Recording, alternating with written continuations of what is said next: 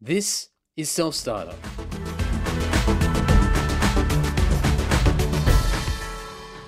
Hello. Welcome to Self Starter, a podcast that highlights the small business owners, the self employed, and freelancers who have taken the plunge to create their own desirable lifestyle. My name is Andy Dowling. I'm also the host of the Andy Social podcast. I play bass in the Australian metal band Lord, and I'm a dispute resolution specialist. Lots of things there. You can follow me on Instagram, Twitter, and Facebook by searching at Andy Dowling, or you can go to selfstarter.com.au where you'll find a number of different links and resources, not only for this podcast, but anything and everything linked to the self employment world. So make sure you go and check that out. This episode is with KM Doyle of Livewire Studios in Ulladulla. Now, Livewire Studios have only been up and running for the past several months, and they cater for a hole in the market down there. Uh, Livewire are a theatre performance business. They cater for a whole range of different services um, theatre, voice, writing, puppetry, improv, self development courses, uh, photography, graphics, all sorts of different things. It's a varied business, but it's really, really cool. And they're in their infancy stages of business. And um, KM's done so much in such a short period of time. So KM will go through a lot of this in this episode, um, but lots of great takeaways. You can find Livewire Studios by going to livewiretheatre.com or you can go to facebook.com slash livewiretheatre New South Wales. So I'll do that again, facebook.com slash livewire theatre NSW for New South Wales. As always, you can go to selfstarter.com.au, check out the show notes where I'll dump everything there as well. Enough of me, as always. Please enjoy this episode with Cam Doyle of Livewire Studios in Ulladulla. Well, thank you very much for having me at your studio in Ulladulla, right down the south coast. You're very welcome. Uh, before we get stuck into it, do you want to give a brief introduction of who you are and your business? Sure. It's never that brief, though. Um, my name's KM, uh, KM Doyle, and Livewire Studios, we do a number of different things. So we offer drama and arts programs for participants aged 1 to adult. We also do children and family friendly entertainment, so birthday parties, corporate events, and so forth. Uh, we have a working artist studio here, and we also do theatrical performances. That's the short version. Wow. Um, I was on the website um, early this morning and I was going through all the different services that you provide. Um, and it's quite extensive because I just thought theatre and I'm like, oh, a bit of drama. Like, in, in such a vague way of saying it, but I just thought oh, a bit of drama, a bit of uh, sort of theatre, sort of learning to, to speak in front of people and perform. But um, I mean, it's quite detailed, and that's that's coming from an ignorant person that isn't uh, part of that world whatsoever. But um, it's it's quite quite detailed as far as the different things that you can provide. Yeah, it's a very extensive range. Essentially, we believe in creativity for everyone. Yep. And um, the website's not even up to date. Um, I shouldn't be saying that, seeing as I'm also a website designer. But uh, like the builder whose house is always falling down, um, my clients' websites are always up to date, but mine isn't. um, yeah, so there's a lot more we do that's not on the website at the moment as well. So we also, you know, we have a music studio, we have a photographic studio. Wow. Um, yes, it's constantly evolving, constantly building, and we've got a fantastic space here where we can keep extending it. Yep. And so we do. Fantastic. Yeah. So I read that I think for yourself personally, you've got about 20 odd years Yes. in this sort of facet of, of um, what you would call the industry of Yeah, definitely. In the performing arts industry, my main background is performing arts, uh, theatre and circus. Yeah. Uh, so, yes, I've been working professionally in that industry for 20 to 25 years, nationally and internationally.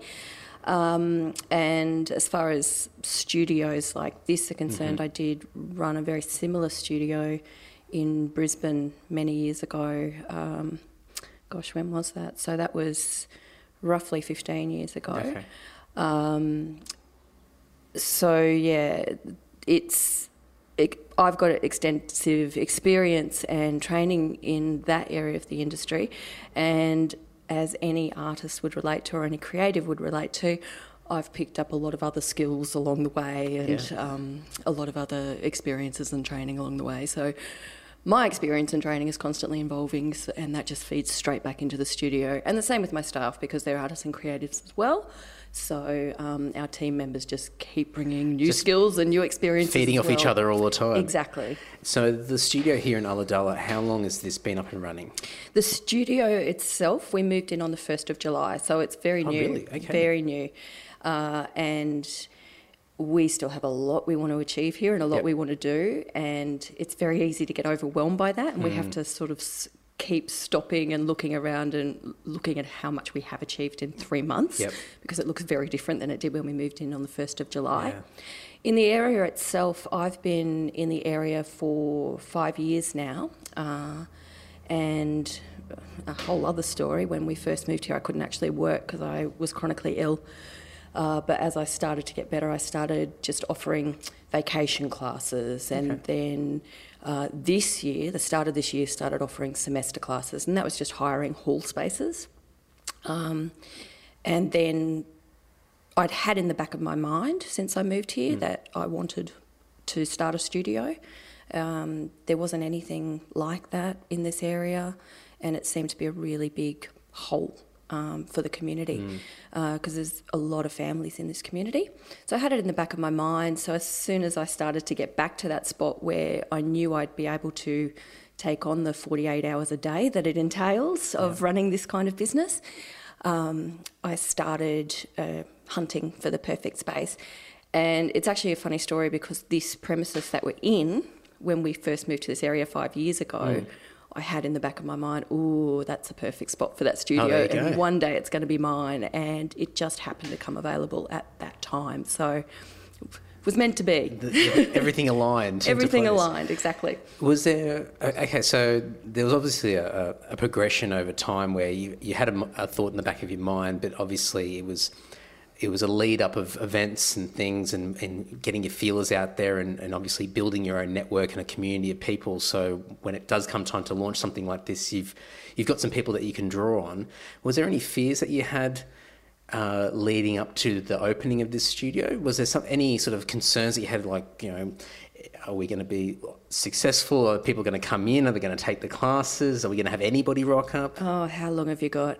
Um, okay, so yes, yes. I mean, there's always fears associated. Um, through my entire career, again, working in the arts and as a creative, nothing's ever certain. Yep. Uh, and I've spent a lot of that time self employed.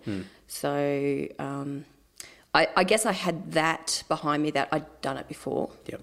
Um, although, in so saying that, when I opened the one in Brisbane, I decided to do it with a week's notice and $100. Wow. Um, so I tend to be a leap and hope the net will appear kind of person.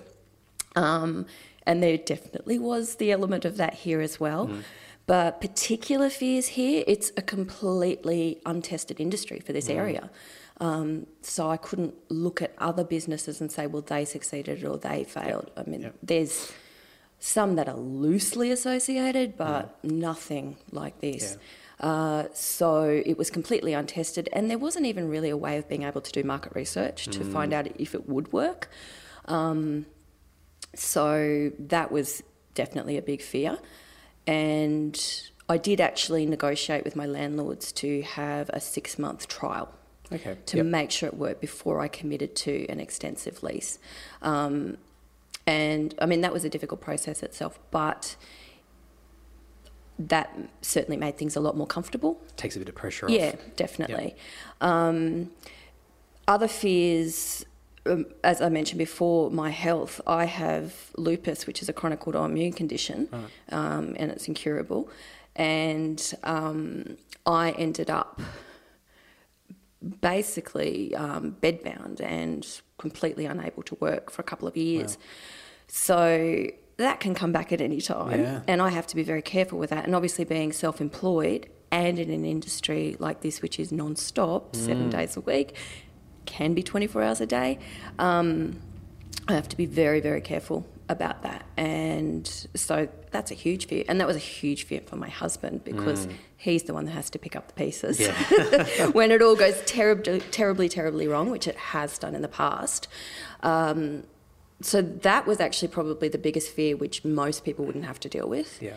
Uh, and then um, financially, I mean, financially, there's always a huge risk. I, you know, it's always recommended if you start your own business that you have good solid savings behind you. Hmm. Not being able to work for a few years, I didn't have that. I had nothing. Um, so financially, of course, it's a huge risk. And I have to say, rents in this area are ridiculous. Really? Considering we live in an area which, on a socioeconomic scale, is a lot lower than, say, a city, um, the rents here are comparable to the city. In fact, I could get a cheaper premises in Sydney. Incredible. Yeah. I didn't realise that. Yes, so, but I mean, in saying that, this is a very big space. Uh, it's huge. Um, and, you know, I pay accordingly for such a big space. But of course, that constant pressure is on to pay the rent and to pay the staff and hopefully feed myself as well. But That's a big hopefully, need- fingers crossed. You need to try and feed yourself yeah, to keep yourself exactly. going. Yeah. But so far, so good. So you know, those are those are all huge risks, and quite honestly, if I sat there and um, pondered them Hmm. for too long, uh, the answer would probably be, "What the hell are you doing? You Yeah. never do that." But it's not the kind of person I am. I am a risk taker. It's paid off in the past, and here we are. Well, that's it. And sometimes you never know for sure what the what the outcome's going to be. You can you can put the money on it and think that it's definitely going to go in this this direction, but you don't know for sure where that's going to that's going to go. Exactly. And I mean, that's the thing. Like, as I said, I wasn't able to do really conclusive market research. Um, all I could really go on was the fact that I'd done workshops in the area, and the workshops I was offering out of halls was about probably about oh, it's not even a quarter of what I'm offering now because I didn't have my own space, so I couldn't offer them.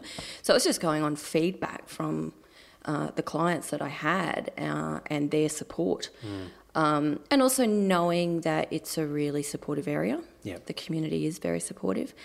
But um, yeah, all the market research in the world still can't tell you if something's That's going to succeed or not. You know, world affairs can change overnight, and Mm-hmm. that changes the economy. And also, it's such a personal thing. Your own input makes such a difference that market research isn't going to tell you that. No, that's right. Um, and I think sometimes if we overthink all these different factors that a lot of the time are, are outside of our control or or they are outside of our control, we probably never leave the house, let alone do anything more than, than that. But um, so one thing that I'm thinking, and keeping in mind your your recent timeline of being in the area for five years, and I've lived down the south coast for two, Right. so I've started to see the observations of of the way that things move compared to where I was living in Sydney for ten years, and previous to that Brisbane. So. I'm Brisbane too. Yes, so we've got um, so I've, I can see the differences in pace and what's available and what's not, and I'm starting, especially doing these uh, these chats with different. Uh, self-employed and small business owners and freelancers is that there's all these little pockets of or holes where there's just nothing there at the moment. There's opportunities there, and, and whether people see it or they don't, I don't know. But um, in this area, and I mean, I'm I'm a little bit further north, so I'm closer to to the big smoke. But down here, what did you have to do in that space of time? And it might have been that, those five years, or even in the last few months since you've launched the studio itself, to really get the community behind you. You know, uh, I, I read a number of different clients that you've worked with, and it's not just individuals, but there's schools, there's there's nursing homes, there's Yes. there's uh, professionals as well. How do you how do you first, I guess, get the word out there? So from a marketing point of view, but also just to get a bit of community support behind the business. Yeah, it's been interesting, and particularly doing the having done this before. Um, years ago with different technologies, it's been a really interesting process, and uh, I've actually been having discussions about this um, with team members in the last week about just how different things are. Um, on one side, there was advantages in that there's effectively no competition because nobody else is doing this. Yep. Um, I mean, there are people who just offer face painting, or there are people offering ballet classes. So there's there's areas of competition, but there's nothing specifically the same as what we're doing. So that goes in the plus side. But on the negative side of that is it's actually been an education process. I've had to educate the community about what we do mm. and what we offer because of the fact there hasn't been anything like this. Um, it's been a complete unknown. Mm. Even drama, I've had to educate people about what is drama. Yep. Um, there's a local community theatre group here, which is very, very well supported by the community. Um, and, you know, children can be involved in that as a, a very, very low fee. Um, but the difference between learning lines, going on stage, being in a show versus doing regular classes where you're learned how to communicate effectively mm. and network effectively and emotional intelligence and all of mm. that kind of side they're very very different and so there's been a huge education process mm. um, so that's been part of it and from a marketing point of view um, as i said when i first had this kind of business there was no social media yeah so that's made a huge difference to things um, whereas it used to be you had your ad in the yellow pages and then you mm. advertised in the local community newspaper uh, here, they probably wouldn't want me to say this, but the local community newspaper I've had no response from. Yeah. Um, social media has been my biggest way of marketing, and um, what would you say? Uh, peer review is more important now than mm. I think it ever was because of social Absolutely. media. So, I guess building up, um, having families who were very loyal and very supportive, having done the workshops just sporadically over the last couple of years definitely helped. Yep. Um, because then we had the word of mouth factor. Yeah. And I think in a small town, word of mouth mm. is more important than anywhere. Absolutely. Um, and it took a while to see that, but it could sort of, you know, register the day that people started talking. Yeah. Um, and that people actually started telling other people mm. about what was going on. And that was a huge change. So, social media has been a big one. Um, although it has its own challenges. Thank you, Facebook, for constantly changing your algorithms. we won't get into a conversation about that. We could be here for hours, but yes. Yeah. That, no, I, I, I, feel your pain. Absolutely, I feel your well, pain. Well, that's another thing I do, yeah. um, social media management. So I'm, I'm all over it, but it doesn't mean I'm not constantly frustrated by it. Um, one thing we did do here is I guess because we knew we did sort of have to educate about what we did, mm. uh, and also because we needed to let people know we were here. We had a huge open day. Yep. Um, that was on the first of August. Wow, it seems so long ago, but it wasn't. um, 2nd of August, actually. And so we opened the studio for the day and we had free family entertainment non-stop. So we had jumping castles, we had food, we had all of our entertainers offering everything that they do. We had workshops. Uh, it was a huge family fun day and we had a couple of hundred families come through. Oh, that's great. I promoted it heavily through uh, just posters that yep. I had printed um, and thank you to the local stores that supported us by mm. popping those up and social media again. Yep. And so the response we had to that was fantastic because then we were able to add people to our emailing list. Mm. Uh, we do a regular uh, email newsletter. Great. So we keep in contact with people yep. regularly. We don't spam people, um, but we make sure that the information we're providing is useful. Uh, and so, you know, that was a huge benefit from those couple of hundred families that came through we added, I think it was about 70 people to the emailing list, which is statistically actually very good. It's really good. Um, and it's interesting because you say that to people who aren't sort of in the industry or aware yeah. of uh, marketing and they're like oh a couple of hundred and you only got 70 but that's actually great yeah. um, so that's been really useful and since we had that open day we've just had a huge response and people instantly fell in love with what we were doing and so became very very supportive it's um, I love this part of it, and, and this is one of the questions I'm asking a lot of people um, on this podcast is the importance of that that digital realm of of a business, and you know, for many businesses out there, and the majority of people that I speak to will have some form of a bricks and mortar, you know, business up and running, a tangible thing that people can go to, and some people are, are quicker to it than others, but some people still think that especially in a face-to-face business where you're providing a service that you know you need the person to be in front of you. So it might be more of a service-based uh, you know industry or whatnot. That a lot of people are struggling to find the value in having an online presence. And just from what you said there, of just from even just from a marketing point of view, to bring awareness to what you're doing. I mean, ultimately, a lot of the majority of your services do encourage and, and probably require that you need to be present. Um, more ways than one. Yes, definitely. but um, you, you can still use that the digital world to be able to bring that attention here and ultimately get people to walk into the studio. oh, definitely. Uh, I can honestly say whether we're looking back at when we were just doing sporadic workshops in halls or from the time we opened the studio, if I didn't have an online presence, I wouldn't have a customer. Yeah. It's that simple. All of my clients have come through social media or from word of mouth via social media.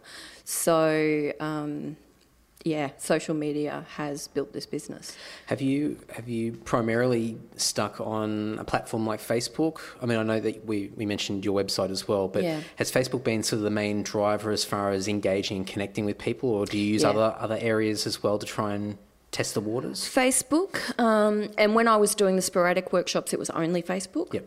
I didn't have a website for uh, close to three years when I was doing just the sporadic workshops because there wasn't a lot of point to it because I was, um, yeah, it was sporadic. Yep. Uh, then once I built the website, I used Facebook to drive people to the website. Um, so that became a powerful tool. And then I brought Instagram on board this year. Facebook is still the biggest source Yeah. of new clients. Um, I Twitter's nothing to us, you know. That's. Yeah. not, and that's a really important thing with social media is you don't have to be everywhere. Yeah. You have to be where your clients are, and my clients aren't on Twitter. Hmm. Uh, although, sorry, I should say an exception to that is another another thing I do. Um, we also I do business training for creatives as Yeah, well Okay. Yep. and social media management and web design, though I'm not doing as much of that anymore. And clients in those areas, uh, still Facebook, but also some with Twitter with that. But that's very targeted approach when I'm doing those things. That's Yeah. not a constant uh, constant approach, but Facebook is a constant approach for the teaching and entertaining that we do. I guess that's the advantage of, um, of as you said before, being somebody that's come from that creative background, where at times, whether you've liked it or not, you've had to just pick up new skills and Yeah. and uh, you know uh, support yourself along the way. And so you're in a position now where you can cater for a whole different segment of people. Um, depending on what you want to do, and so you can then tailor your approach depending on that particular person or stereotypically what segment they fall into. So that's an advantage to have. Yeah, definitely. But it can get confusing as well because you know you might there might be too many things on at the, at the same time, too many options. Yeah, and honestly, that's my biggest weakness. Well, it's a, it's one of my biggest strengths, and it's also one of my biggest weaknesses. Is that I have too many ideas, and I believe in just doing them all at once. Um, it's a strength to the business. It's a weakness to my health, but um, yeah, it, it's definitely been a strength for me having that background because, as well as being a creative through my whole professional career, I've also been an administrator and in management. Mm. So um, I started very young with my first business, and that was all trial and error and had to teach myself. And so suddenly I was realizing I had to go and do courses on bookkeeping and that kind of stuff, which. Mm. I hate numbers, so I never thought I'd be there. Um, and then I moved into management roles uh, with theatre companies throughout my career as well. So I had to pick up more and more skills and more marketing skills. And then when I became very sick and couldn't work, um, I did start doing training. I taught myself how to do web building and social media and did some online courses so I could work from my bed Yeah. uh, essentially. And that's been invaluable having that, which is why I've then started passing those skills on to other creatives. Um, because artists and creatives tend to be the kind that pop their head down when it comes to marketing uh, or that management side. It's like, oh, it's all too hard, it's all too hard, I'll just paint pretty pictures and they'll come to me. And it doesn't work like that. So um, I only work with creatives on business building uh, because it's yeah, there's, di- uh, I guess, different thinking involved and different hesitations as well. And it's obviously, you know, for a lack of a better word, uh, it's a passion of yours because you come from that background yourself. So it's almost there's this there's this connection already because there's a like-minded, you know, uh, similarity between yourself and that person that you're providing a service to. So you can there's more of a chance that you can get onto that same page as them as opposed to somebody who is a completely different personality, comes from a different industry, has different interests and different um, visions and goals and, and a lifestyle as well than what you would be used to. So Yeah, for you to be able to hone in on people that you can relate to straight off the bat, that already gives you an advantage to provide a service that they actually need. Definitely. And I think, you know, artists and creatives do tend to be the ones, as I said before, you know, starting a business with $100. Yep. We aren't the ones that go into business with huge savings behind us because of the industry we're coming from. And so marketing is more important than ever. Yep. And that's not about going and spending tens of thousands of dollars on a website or fancy signs. It's about using what you can immediately. And it's easier now than it's ever been. And I can say that having been doing it for a couple of decades, marketing is so easy now thanks to social media. Yeah. It's fantastic. Um, but it, it does need to be constant, it does need to be strategic. And it, I think there's also, I mean, it's a general. It can be a general belief amongst business owners, but I think also specifically with artists and creatives that marketing is yucky. It's it's slimy and it's. It's like sleazy, and non-glamorous thing, but selling also, out. but also like an ego th- or a pride thing. People Mm. people put their pride and their ego ahead of everything else, Yeah. so they're worried about that. I mean, you would see this on a day to day basis working in sort of that creative industry, but you know, worried about what other people think of what you do. Definitely. the fear of rejection, the fear of failure, and whatnot. So people would hesitate to even tell anybody that they do something that involves money. Yeah, and there's still that old-fashioned belief in the artistic world of selling out. Yeah. You know, if you make money and can feed yourself, you're selling out. Uh, no, you're staying alive. Um, and yeah, to me, marketing isn't that at all. If it's done correctly, my role in the arts is to tell stories. Doesn't matter if I'm painting a picture, if I'm performing, I'm telling a story, I'm sharing a story.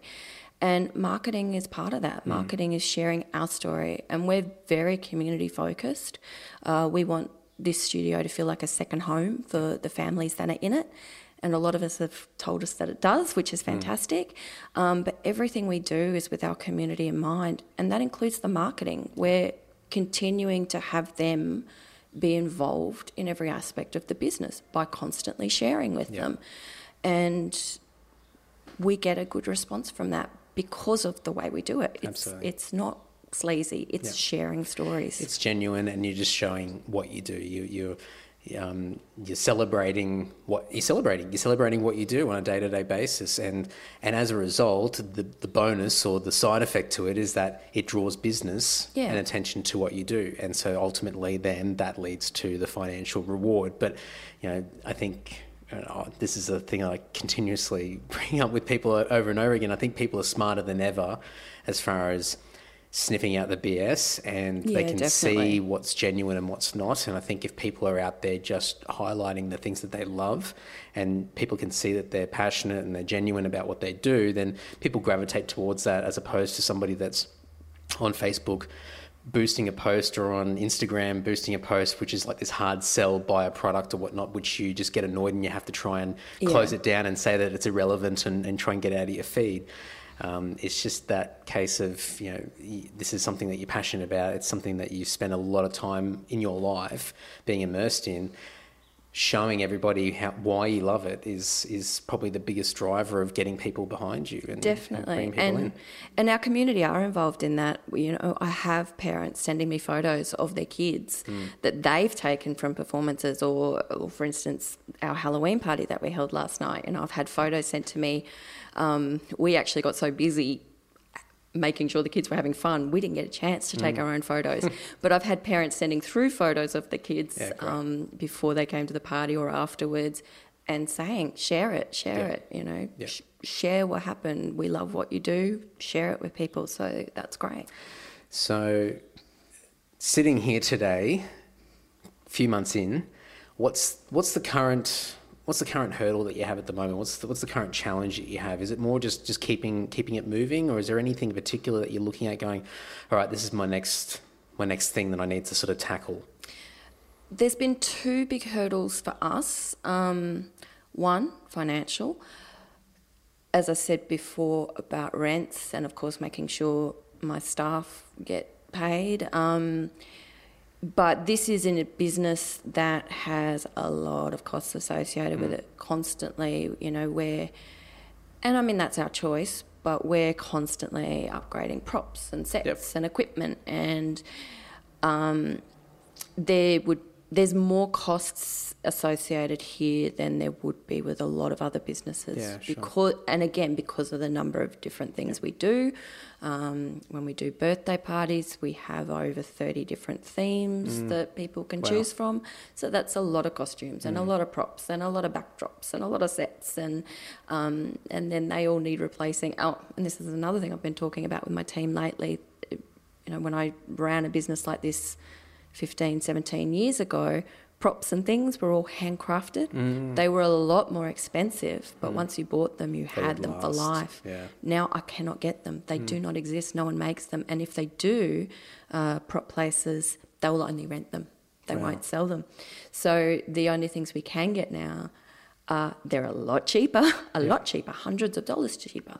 But a lot of them are broken before we get them out of the box. Mm. So there's so it ends up costing you more long term anyway because yeah. you, you, have to replace them all the yeah, time. Exactly. Yeah, uh, and the other side of that is that we're making a lot of our own. So okay. that's a lot of um, staff hours mm. put into that. Um, so yeah, it's constant. There's constant costs involved. So that's been one of the biggest things, and that will be a constant thing for the business as yeah. well. We will never get to the point where we have all of our equipment in place and we just go for it.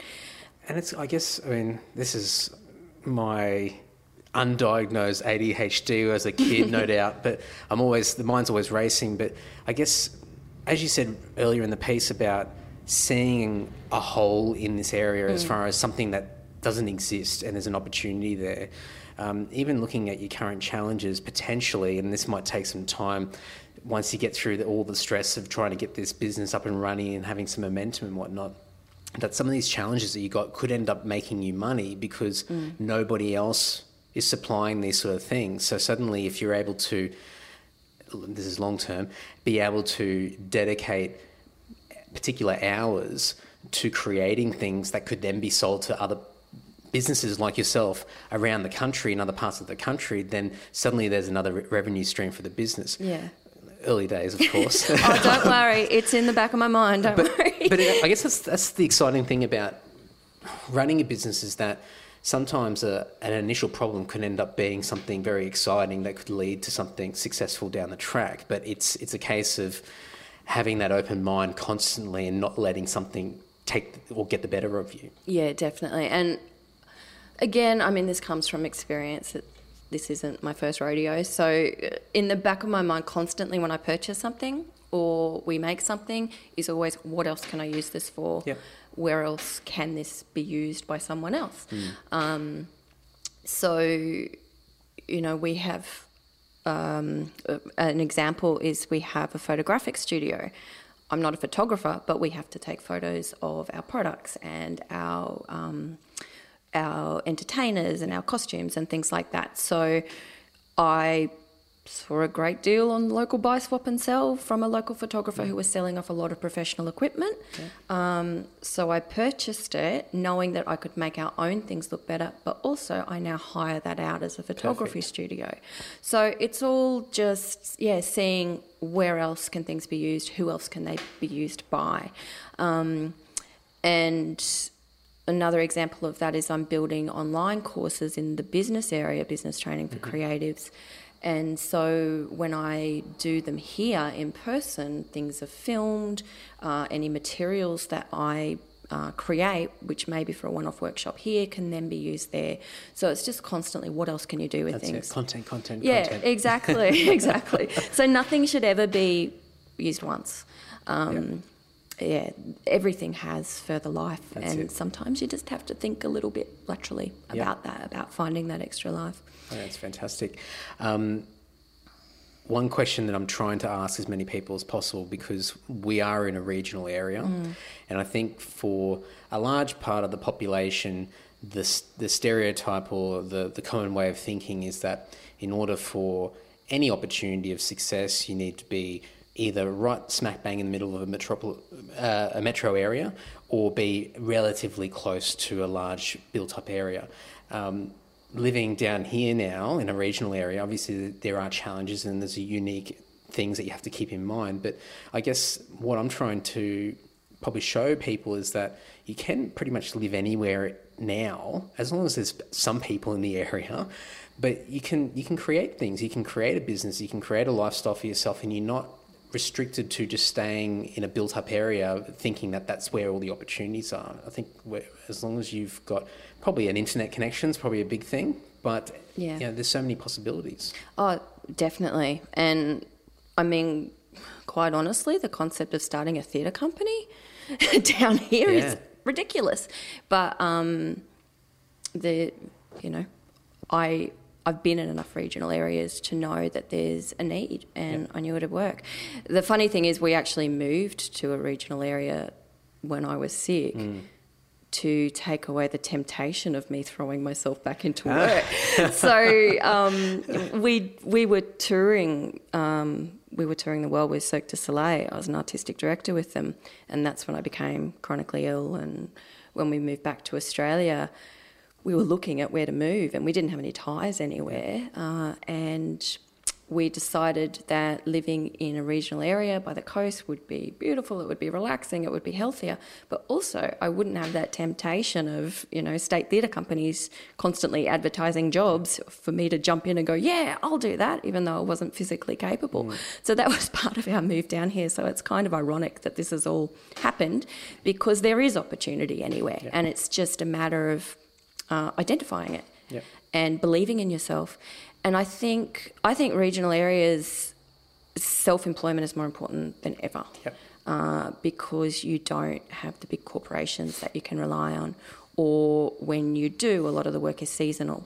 So, I th- yeah, I think self employment is um, probably a very important consideration for anybody living in the regions. Well, I think um, I think in most places it's something that most people should just at least have in the back of their mind as a, as a possibility. I, I think I think the the old school job sec- job security and, and staying in one job and that's that's your entire lifespan. And, Yeah, definitely. uh, I mean, my father's been working for the same organisation for forty years, and, and he's lucky, um, and and he's happy with that.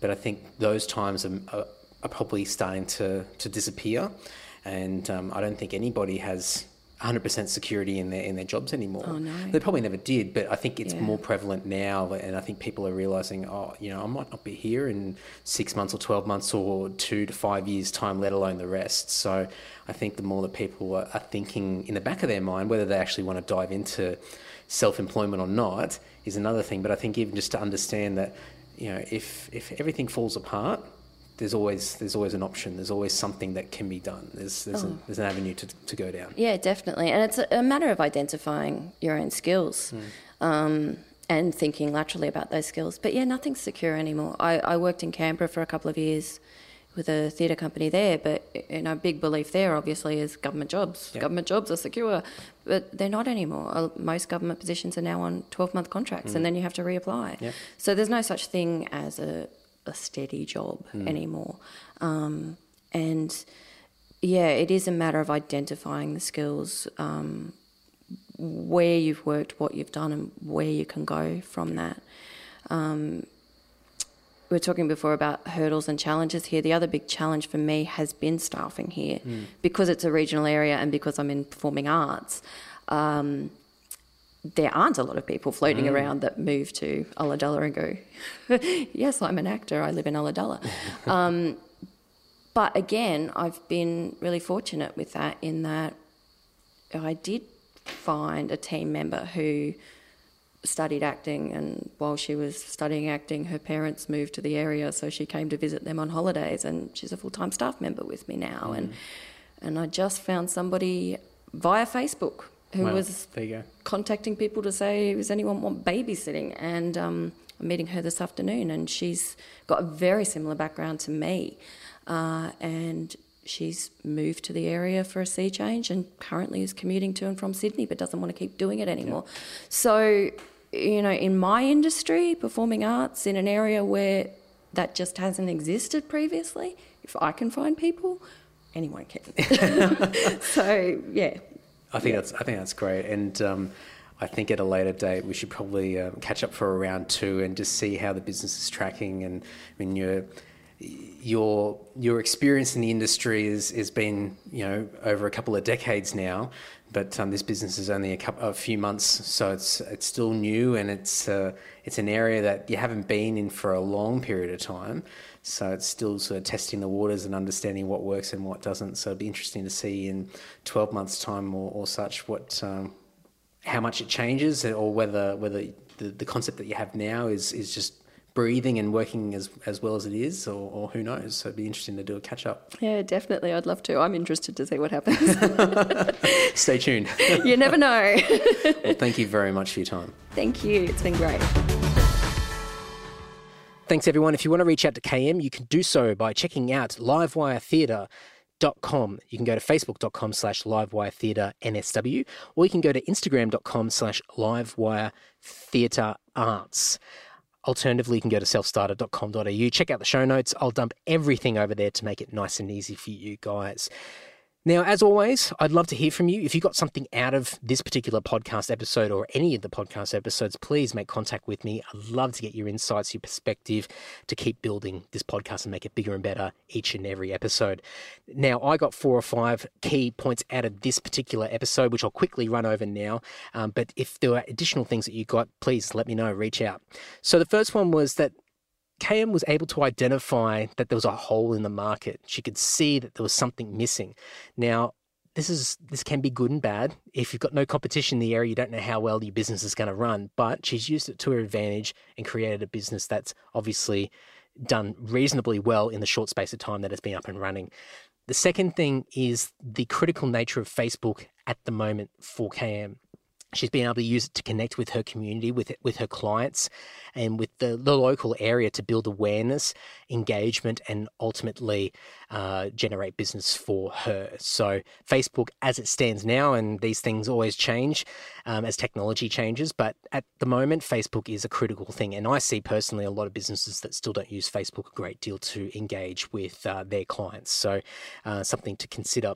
The third point is this is really interesting. KM mentioned in passing that there was no local media support. So, um, whoever that was in particular, whether it be the newspapers or whatnot, um, not getting a lot of traction or uh, response from the local uh, media.